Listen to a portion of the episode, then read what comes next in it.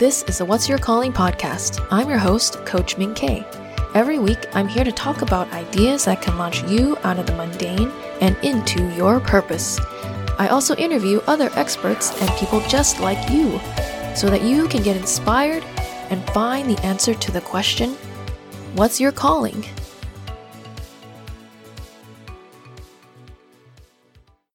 Hello, everybody. This is Coach Min Kay, and I am back this week to help you work on your mindset.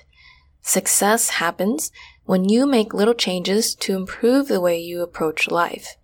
And positivity is definitely key to have a happy and successful life. If you listen to my episode with Michael Bauman, then you learn how important it is to define success in terms of feeling joy, creativity, and freedom.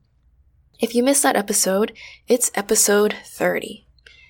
So, creating a better mindset is important to finding freedom. And that's why today I want to talk to you about abundance mindset. Now, before we dig into that abundance mindset, let's first talk about the opposite of abundance mindset, which is scarcity mindset. Scarcity mindset is consistently thinking and believing that there's not enough of anything. It comes mainly from growing up in times of war or lack, like in the Great Depression, World War II, World War I. Likely in a time when everything is scarce food, medicine, clothes, shelter. If your parents grew up during a war, they might have passed on experiences like lack of food, so they always tell you to finish what's in front of you because they didn't know when their next meal was going to come from. When you search for a job, your mindset might be to just take whatever shows up because you're not sure when the next one will come. You're afraid of missing an opportunity. You think that you're only going to get one opportunity. Having a scarce mindset is, is also believing that you're in competition for resources, especially money. It's thinking that there's not enough money for you and everyone around you, so you need to be the best to get the most money. It's believing that when you make more money, someone is making less money. And it's also believing that there's a finite amount of money and you have to share it with everyone else. If this sounds like you, that's okay. You learned how to be this way from somebody else. Parents, family, friends. Likely someone who had a big influence on your life or you or maybe from personal life experience. Maybe you have lived through turmoil war poverty something that has given you this kind of mindset. My parents grew up living in a one bedroom apartment with eight or more people living under the same roof. They shared one bathroom. They had one table that didn't fit everyone for dinner or meals. And privacy was pretty much non existent. So they only knew that way of living and lived that way for a long time. So even though they have more now, they have more space, they have their own homes, they don't have to share one room with eight people, they still think and act the same way they did when they were younger. They taught me to save every penny. They taught me to look at the sale sections before I looked at the rest of the store. They bought with coupons, and that helped them to save enough money to get the things that they want now. But the, the place they are now is not in a place of lack. Now they have more. Now they have the freedom to spend a little more money, to move around a little bit more, and they don't have to live the way that they used to. But their brains are still in that old place thinking that they need to scrimp and save and and that's okay. So in this case, your mind does not match your your new situation. Maybe you have had this similar experience where you came from poverty or you came you came from maybe you came from a place with not that much money and now you have more, but you still live like you don't have money. And that's okay. It's it's just a situation where your mind does not not match your environment. And so can we change so can we change that? But first And so why would we want to change that?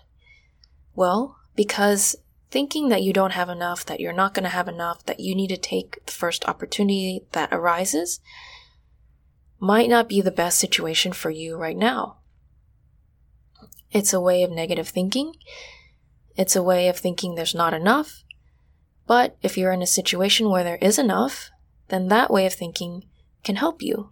So, for example, if you are looking for a job, you're really well qualified, but you're still thinking, oh, there's not enough jobs out there. And so you take the first one that shows up, even though it's not what you want, it doesn't pay as much as your old job, and you're doing it because you're afraid that nothing might show up later. But a month later, another job shows up that's way better, that you will enjoy doing, that's paying you what you're worth. You know, that is an example that your environment is not in such a scarce place that that opportunity won't show up for you. And so, can you change your mindset to match your environment so that you can have less stress in your life? Because what if you have the perspective that there are lots of jobs out there for you that would be great for you? And so when one shows up that's not great for you, you don't have to take it. You don't have to spend the time to train for and take a job that you know is not good for you just to make money. You can be patient and have confidence and wait just a little bit longer for one that is better for you.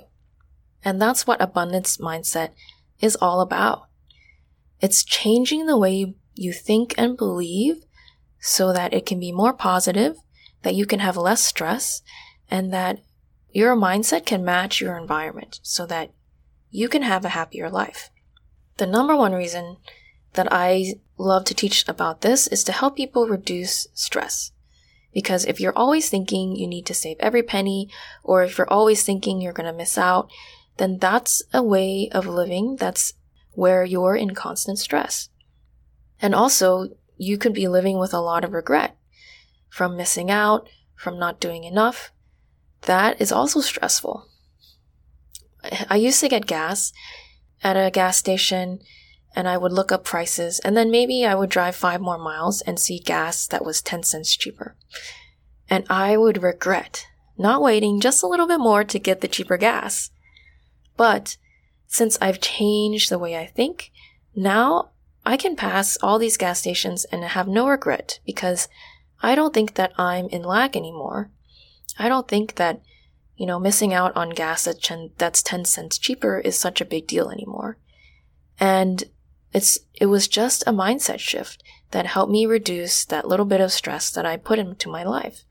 So take a minute and try to, and maybe reflect on how much energy you spend thinking negatively, how much regret you, you have during a day, how often you worry that you'll run out of money or run out of food, or how often you worry that something catastrophic will happen to you, or how often you worry that someone will take your things.